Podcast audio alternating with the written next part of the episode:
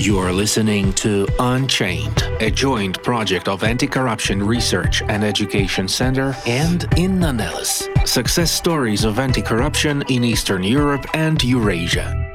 One of the special things when we are talking about corruption in the environmental area is that each of us feels its negative consequences for many, many years.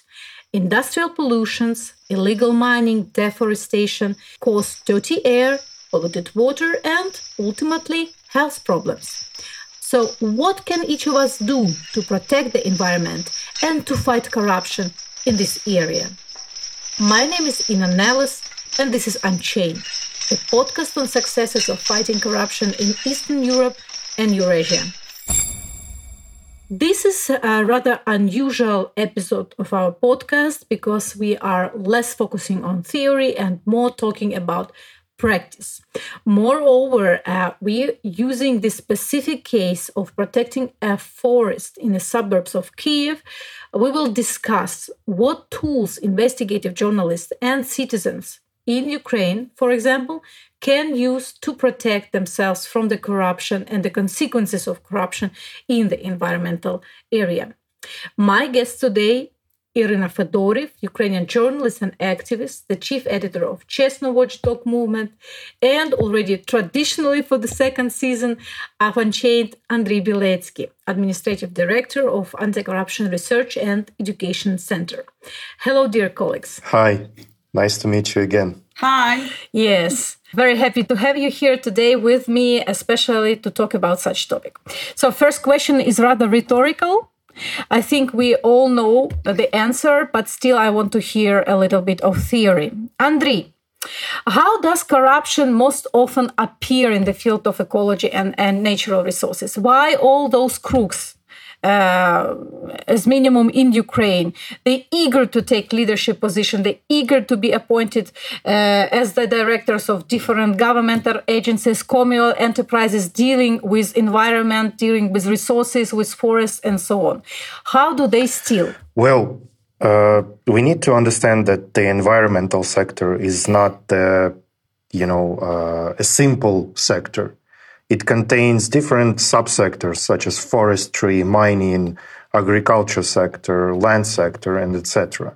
And each of these subsectors, they have different corruption schemes or different um, corruption activity and it's uh, vary from subsector to subsector. For example, if we are talking about forestry comparing to the energy sector, for example, we need to understand that in a forestry there is no, uh, let's say, oligarchic um, interest in cutting the trees and then selling it uh, to the European Union, for example. But in the energy sector, we see different picture when the oligarchs or people who are connected with oligarchs, they are trying to get the position or even try to buy the energy sector, for example, power plants, um, other uh, plants. I mean, uh, for the uh, wine plants, yes, for the for the wind energy and all this stuff. So they are interested in monopolizing the market of the energy uh, in Ukraine.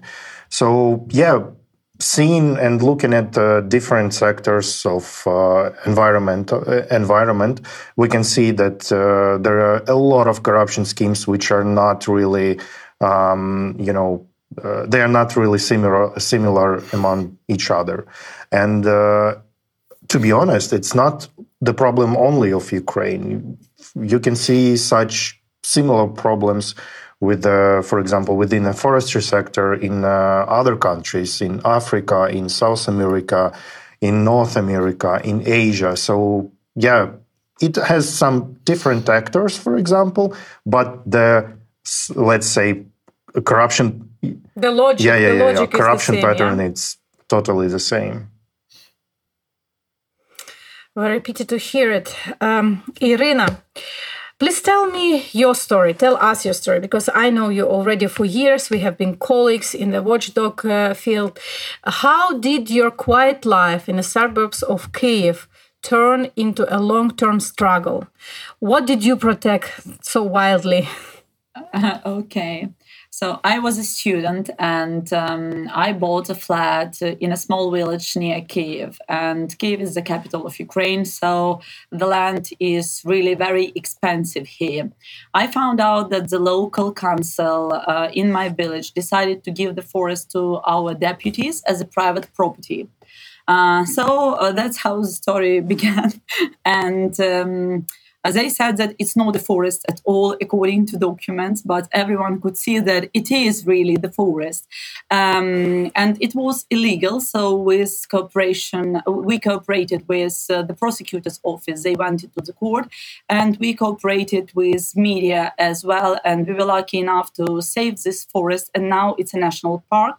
Moreover, we had a huge advocacy campaign, and now um, we have the president's decree and it protects the forest. So uh, this is our success story, but it took 15 years to protect the. exactly. That was that was my question. You jumped to this happy end, but that was 15 years of uh, horrible, yes. horrible uh, situations for local activists. Yes, uh, 15, 15 years. years of my life, and we are still fighting because when you have resource, you need to fight for this resource, and if you want to save the forest for yourself, for your children, for your grandchildren grandchildren, then you need to fight for it. And the resistance with developers was uh, very tough. Uh, they burned our cars, and we had uh, we were under great pressure. Uh, so it's just like short story and short summary. Yeah, yeah, yeah, we will jump into security recommendations because obviously it's a dangerous thing to do, especially as a student as, or a young mother. And you are mostly yeah. young mothers who have time to sit home and and uh, protect their community resources. But uh, at the end of the day, you have a progress. You have a positive decision, and you protected the the forest. So there is some positivity 15 years afterwards. And how would you? Uh, how would you access um, the, in general the progress of Ukraine in fighting corruption in uh, ecological area and environmental area? If we are talking about the last years, where are we moving? Do we open up more schemes?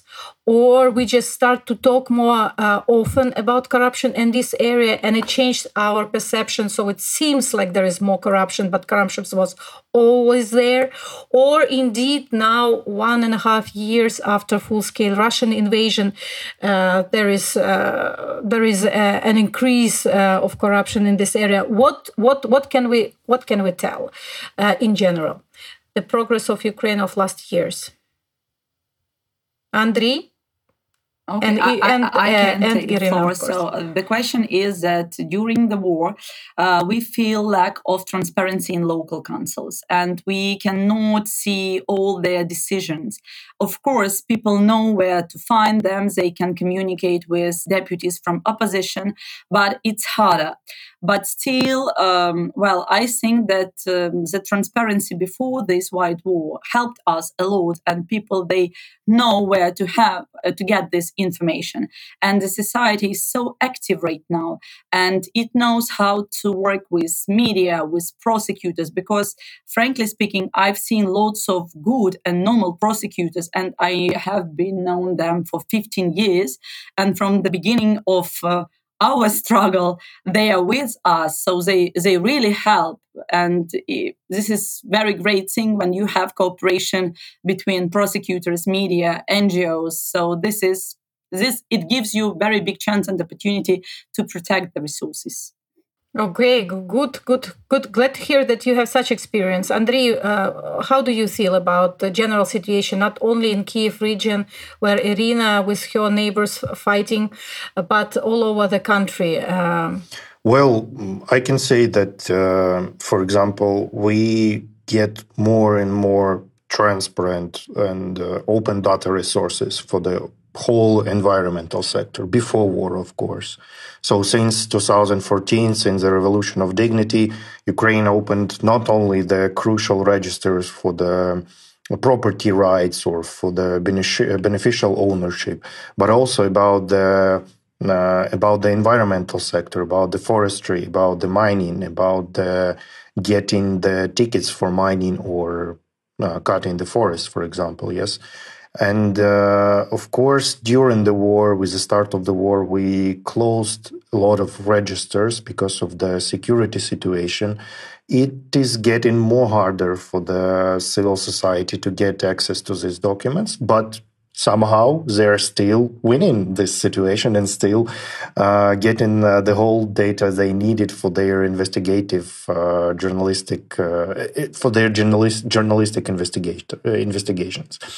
Uh, Inna, you said that we uh, getting more and more exposing the corruption schemes. I always like to tell to the Western journalist, yes, we are exposing more and more corruption schemes. Is it good or bad? from my point of view, this is a good situation because we have the capacity of exposing such corruption schemes. We're not closing our eyes for on it. We're not letting it go. Okay, this happened. Okay, we'll just leave it as it is and move forward. But we have the perfect anti-corruption infrastructure, which is, is exposing uh, such corruption schemes which is capable yes, during full yes, scale war. Yes, even if some of the detectives or prosecutors are fighting the, uh, for the freedom of Ukraine, and God bless them, and uh, we wish them uh, luck with this. But um, of course, they are uh, the anti-corruption infrastructure they're lacking some knowledge and uh, capacities in uh, environmental sector. But uh, i hope that with the help of our western partners uh, with the help of the internal uh, ukrainian actors with who are you know trying to help nabu and sapo to fight corruption in all the sectors we can strengthen their capacities in the environmental sector I'm hoping for the same. Uh, Iryna, you mentioned uh, that you used open data in your work to understand uh, to understand uh, the decision to study and to uh, look in depth into decision of your local uh, self government. what is so special about investigations in the field of ecology? Where do you get data? What are you looking for in Ukraine? Well, um, the best thing is to have normal deputies in local councils who can inform you because not all local councils will uh, put data online um, about their decisions. Uh, you can check their websites, but not all councils will tell you what they are doing. Uh, and still, you can monitor um, our cadastral map, but it was before the war, you could do it and to find out whether the land in a private property or not in the private property. And uh, we have contacts with prosecutors and they can inform us as well because as far as we cooperate for 15 years uh, they can give this I- information as well. But uh, during the war um, as we've mentioned we have huge problems to access data and not all registers are open very often in kiev uh, we understand that something will be built instead of our park well there is already the fence uh, the fence uh, when the territory is already fenced and there is something like written the object map yeah? So it's too late. Uh, uh, what other instruments you already mentioned or some open register uh, registers. What is in the access of citizens and journalists uh, who do not have established relations with local authorities or with prosecutors who are just like I don't know coming to some new town and want to understand uh, what are the risks for environment and in their houses in the in this uh, town. Uh, where can we look for? Uh, well now uh, as i can understand and uh, as i can perceive it we have a lot of different applications for example for our mobile phones which are showing us the environmental situation in this or that city, for example, with the air pollution. Yes, uh, we can now also see the, uh, for example, we have the open data on the cutting the forest. So we can go to the specific website, open it, and see whether our forest is cut it uh, legally or illegally, whether we have the information on the um, uh, which forest was given to the private property or not.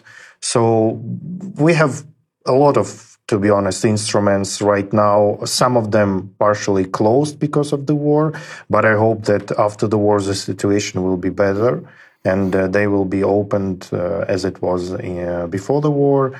Uh, so yeah, normally people can exit, access these resources uh, from their laptop or even the the phone. I mean, it's it's easy. It's getting much more easier right now. Yeah, digitalization is a, a wonderful trend uh, all over uh, Ukrainian state. Uh, um, Iryna, but getting back to your success story, because uh, this is one of the most uh, you know, uh, widely known because you are a journalist. This is capital. You have a, a lot of media partners when you were protecting uh, Bilychansky Lys, which is still growing thanks to your efforts.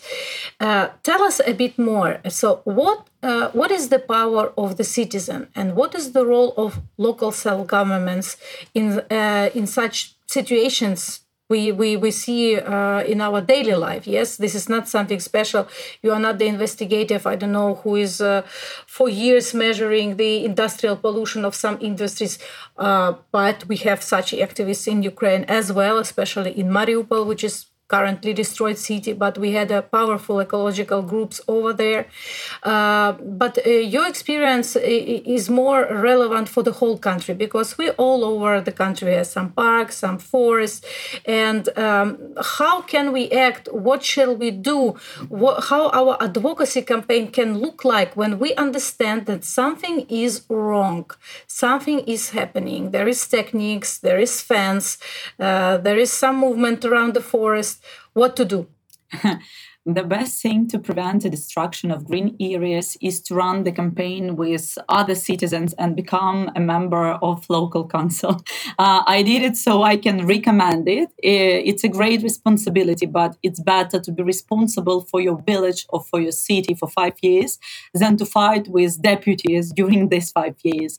Uh, if you are not a deputy and the majority in your council is not yours uh, and um, they are under developers, you need to monitor the decisions in the council. And if you make an advocacy campaign for them uh, for not to vote for these corrupted issues, then it's great. Uh, if your deputies have already made negative decisions, talk to prosecutors, journalists, go into courts, use all instruments to cancel the decision of the local council. Sounds easier than it takes. Yes, just dedicate half of your life to protect the common commonwealth, uh, to protect it, to protect the forest. If nothing works, if your uh, if your power is not enough to stop such, uh, or you are just uh, not on time with your advocacy campaign and the illegal decision has been already made is there any way to return the stolen resources to the community? How to get the illegal decisions cancelled of the local authorities? Uh, well, um, it also will be a short answer, but all what you need to do is to go to the court and to cooperate with prosecutors. Uh, you can, um, well, uh, I doubt that deputies uh, can cancel their own decision by themselves. I didn't have such cases in my practice. So we did it only with help of courts. Yes, it took 15 years, but we did it. So there is no other way. How many judges changed in your in your case? Um, the, uh, uh, there were lots of judges because uh, there were uh, 501 case in the court because they um, um, they've made 501 decision with local council. So every decision uh, had to be cancelled by the court, and there is no other way to do it. So uh, up till now, we've cancelled, I think, uh, almost 300 decisions, and 200 decisions are still in course, but we are fighting, yes. So it's like short story to tell, but 15 years to fight. This is life. I assume that people who have money to bribe uh, local authorities uh, in order to have decision in their favor also have money to bribe judges, and uh, you probably faced corruption in the judicial area as well. Uh, yes, but if you cannot uh, stop it, you can make uh, this case more expensive. So if you put this case into media, so it's a bit more and more expensive. They didn't uh, uh, get they didn't get the resource, so they do not have huge sums of money. And if you are fighting during 15 years, and if you make this case more and more expensive for them, so uh, at some point they may think that it's not reasonable to fight anymore because it's too expensive. So but we need to fight you know and we are fighting for free. That's the big that's the biggest difference. Well or they can make a decision that it's easier i don't know uh, to make some physical threats to the activists or just to to, to frighten it you and to stop you from fighting them. And you already also mentioned that uh, several cars uh, have been set on fire and that you were under pressure and you were attacked. So it's not um, not such a harmless thing to be an ecological activist, unfortunately, near the capital. What would be your main safety recommendations, security recommendations you can give to the local activists? Uh, well, first of all, you need to involve as many people as you can um, to participate in this story 5, 10, 20, because the developers they can damage your car or they can hint that you can be punished for uh, what you do uh, when you are alone. And when they have 20 or 40 people, um, it's harder for them, you know. So uh, do not look for one person to be the face of the campaign. So because it's very very dangerous. And it is good to have not just citizen support but media support. And as well maybe local or national politicians can participate in this campaign. Uh, and i'm sure that uh, even if it is village you can find celebrities or well-known people from your village who can support you. So uh, the first step what you need to do is to have this mapping who can be involved. And from the start point, you need to involve these people from different sectors and they will help you.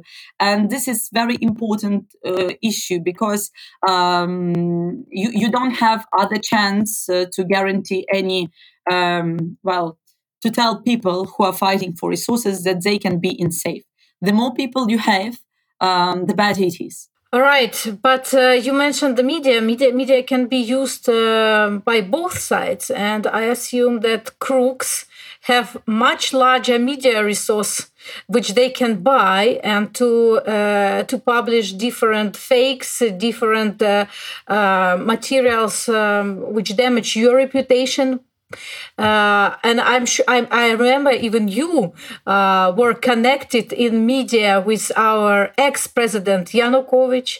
You were yes, yeah. there were some pictures. I remember you were very, very, very popular person in media one time. You I am. You I received am. some. You received some strange awards, like what was it, uh, a toilet of the year or oh. something like yeah. just I was the toilet of the year.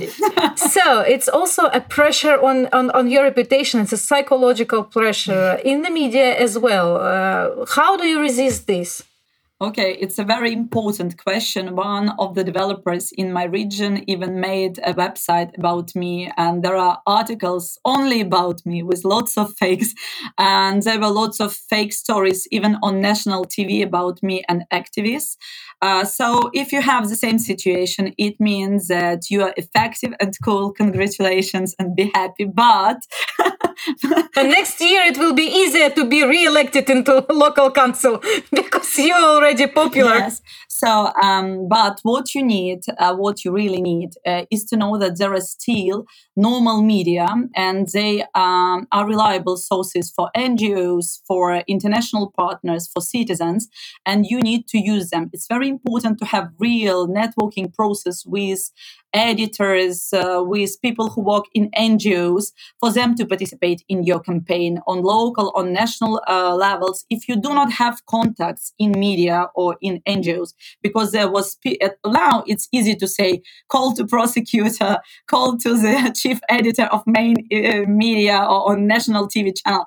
But at the beginning, I had almost zero contacts. But when you're working every day in this field, you can get them. And believe me that people from NGOs, people from national media, they are also citizens. They do live in the same community that you do, and they want to save resources, forests, lakes, parks for their children as well. And they can participate in this um, fight against. Uh, well these corrupted developers and they can really help you. But uh, you you do not have magic wand to have all this in one second. Like every day gives you plus one contact. The other one will give you zero contact but in a in a week you will have plus two contacts and you need to keep working its networking process that will give you lots of benefits and then you'll have your own and personal website with fakes and it means that you are successful. Uh, right.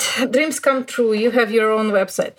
Um, Andriy, Iryna mentioned that uh, she has established or they had established relations uh, and um, trustful relations with um, good prosecutors, with good journalists, uh, that it's important to have your own people in local uh, self government uh, who can play sometimes publicly uh, or who can share the information publicly about the decisions which are under preparation or which can play the role of a whistleblower. And uh, without risks for themselves or when they do not ready uh, to risk their positions publicly uh, they can just share this information uh, to those who can use it. But what is the situation with the protection of whistleblowers in ukraine i know that ACREC is also has also this uh, topic in its focus and uh, recently you had an annual conference to assess the progress so how is it going? Uh, is the number of uh, different um, of uh, whistleblowers in different areas rising or not? Well, yes. Uh, if you if you are a type of person who don't want to have a personal website with a lot of fakes, you can become a whistleblower, of course. Um, situation with whistleblowers is uh, I would not say it's so simple in Ukraine. Yes, we have a good legislation. We have a good guarantees uh, in the legislation for the whistleblowers. We have the guarantee on the anonymity and con- confidentiality of the whistleblowers, which is the most important part because a lot of uh, researchers they are saying that people are not ready to uh, report about not only about the corruption but crime without the guarantee of anonymity or confidentiality. Um, to be honest, uh, right now we don't have a lot of people who are really ready to uh, blow the whistle about different corruption crimes. Uh, but it's a problem of the culture, and uh, we are now working on establishing or promoting the culture of whistleblowing among the, first of all, the government officials. So it depends on different uh, on different um, obstacles.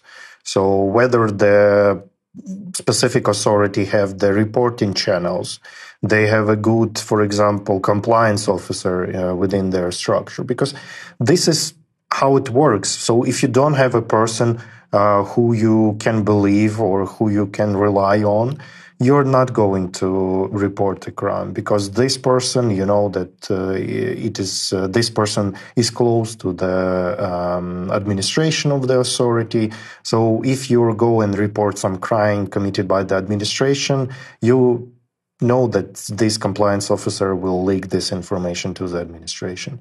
Uh, I'm not saying that it's not working at all, but uh, we have a great examples of whistleblowers in the last years. One of them is Oleg Polishuk, who was uh, formerly compliance officer of the Energoatom. And uh, I think last week uh, he get the decision of the Supreme Court, which protects uh, his rights. And uh, this decision established that he was um, fired from the Energoatom illegally, and that Energoatom should uh, you know, get him back on the on his position. Uh, we have the National Agency on Corruption Prevention, who are trying to help whistleblowers to fight for their rights.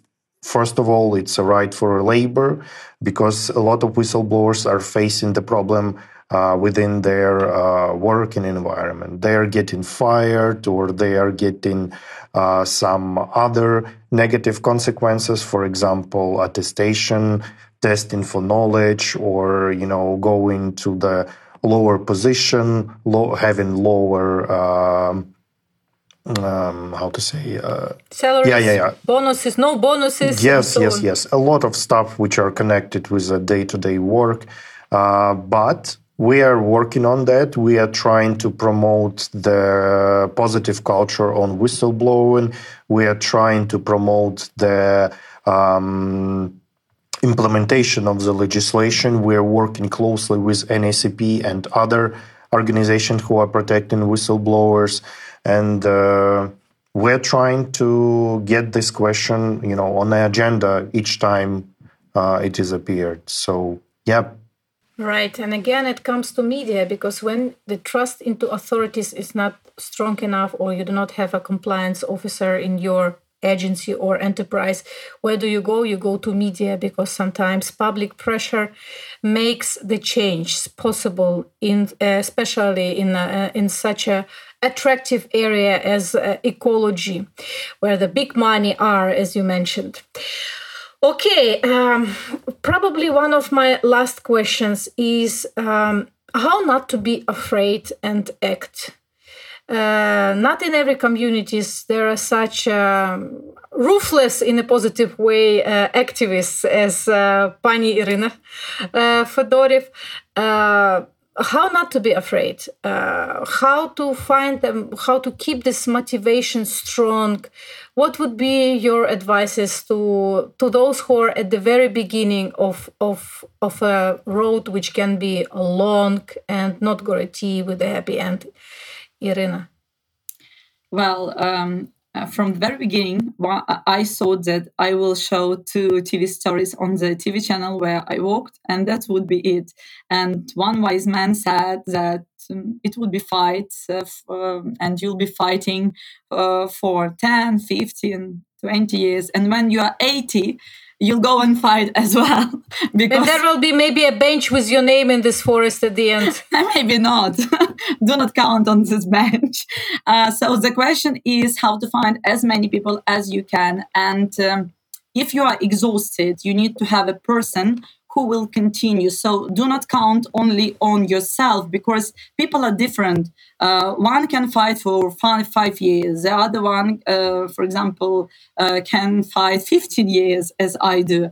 Uh, but the um, most important thing is to understand that if you have a great team, um, do all what you can uh, to participate in local governing. Because it's better and i mentioned it uh, not to fight for 5 15 years but to uh, rule normally in your community and um, to tell the community which resources they have and how they need to protect them and to develop the community.